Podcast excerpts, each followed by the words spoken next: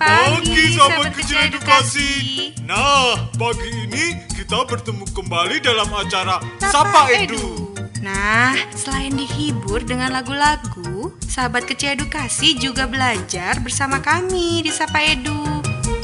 Selamat, Selamat mendengarkan, mendengarkan ya. ya. Assalamualaikum warahmatullahi wabarakatuh. Selamat pagi sahabat edukasi. Jumpa lagi bersama Kang di sini dalam acara Sapa Edu, Sapan Pagi Sahabat Edukasi.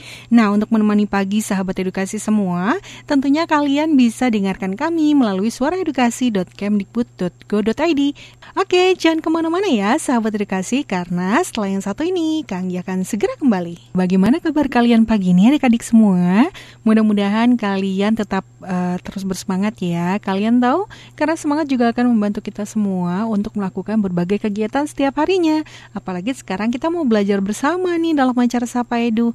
Jadi harus lebih semangat lagi ya adik-adik semua ya.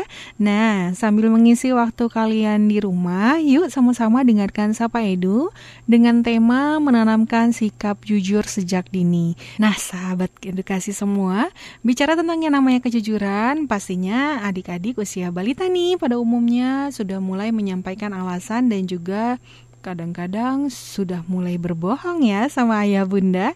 Eh, tapi ayah bunda nggak perlu panik karena menurut psikologi nih perkembangan anak itu jika bicara nggak jujur ini bisa dianggap sebagai perkembangan kognitif yang sehat ya. Jadi proses mengajarkan kejujuran butuh waktu ayah bunda dan ayah bunda juga harus memahami serta mengingat bahwa kejujuran tidak sesederhana mengucapkan yang sebenarnya gitu ya. Lagi pula di dunia ini tidak semua orang suka dengan seseorang yang selalu berkata apa adanya juga ya. Jadi kejujuran adalah sikap yang baik yang dimiliki seseorang dan kejujuran adalah sebuah sikap yang menunjukkan jati diri seseorang yang sebenarnya.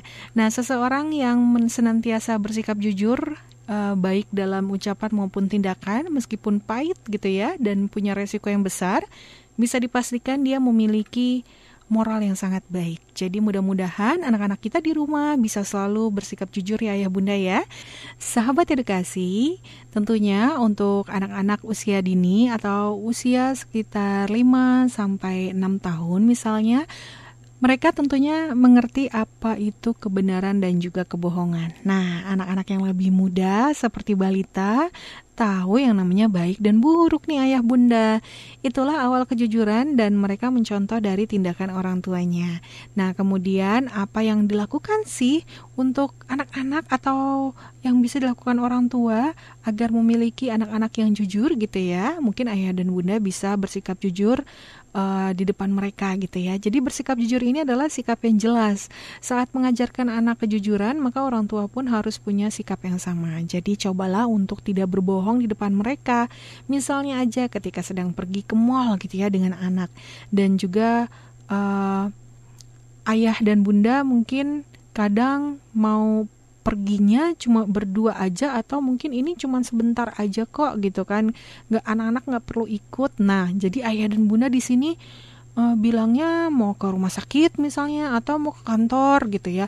Terus nanti pulangnya tahu-tahu bawa kantong plastik atau uh, teng-tengan gitu ya. Ada tulisannya tuh nama mallnya. Wah si anak kan udah pinter ya ya bunda. Jadi ngeliat dia jadi membaca.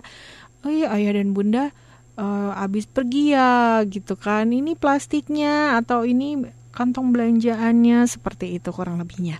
Jadi ya dari hal terkecil ini mungkin ayah bunda bisa langsung jujur aja kenapa alasan bunda nggak mau mengajak mereka gitu. Mungkin kasih pengertian yang uh, masuk akal untuk si kecil gitu kan. Misalnya sekarang kan masih banyak uh, apa masih ada virus di luar sana gitu. Lebih baik di rumah atau bagaimana gitu ya.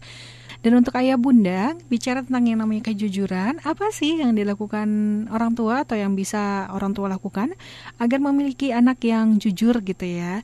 Tadi kita sudah membahas tentang kita memberikan contoh bersikap jujur kepada anak gitu ya.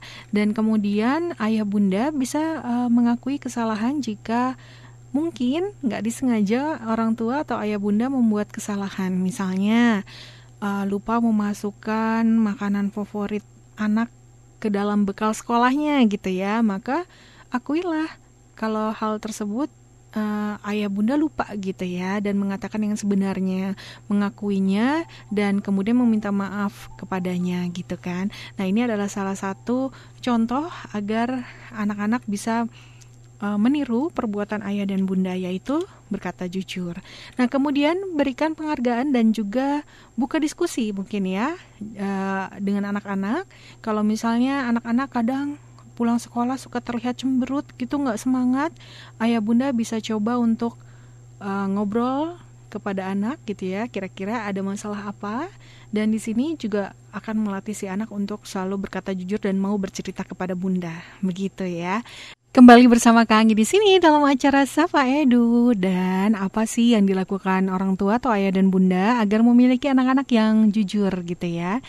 Jadi ayah dan bunda kejujuran butuh waktu melatih kejujuran uh, itu nggak sesingkat apa yang kita bayangkan ya. Setidaknya butuh waktu agar anak-anak benar-benar paham soal yang namanya kejujuran dan juga menerapkannya dalam kehidupan sehari-hari. Nah, setiap tingkatan usia pun butuh pendekatan berbeda nih ayah bunda, pasti ayah bunda tahu ya.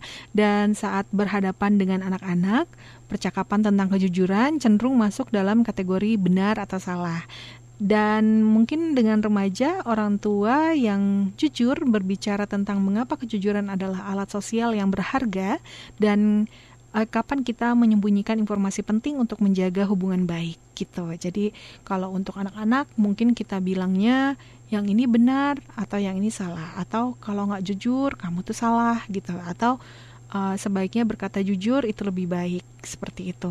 Nah, ketika anak sudah mulai remaja uh, penyampaiannya juga berbeda seperti yang tadi sudah uh, saya bilang gitu kan. Jadi mungkin bisa dijelaskan uh, tentang kejujuran itu adalah sesuatu yang baik malah terkadang jujur kita gitu ya bisa uh, apa ya bisa berakibat pahit mungkin tapi itu adalah bagus untuk seseorang ya nggak apa-apa gitu kan. Sahabat edukasi kejujuran itu seperti cermin ya. Sekali dia retak pecah maka jangan harap dia akan pulih seperti sedia kala Sahabat edukasi, sampai di sini dulu ya perjumpaan kita dalam acara Sapa Edu kali ini. Pesan Kanggi, terus belajar yang giat ya adik-adik agar kelak cita-cita kalian dapat tercapai. Dan semoga apa yang sama-sama kita pelajari hari ini dapat bermanfaat untuk kalian semua. Akhir kata Kanggi ucapkan terima kasih atas perhatiannya. Wassalamualaikum warahmatullahi wabarakatuh.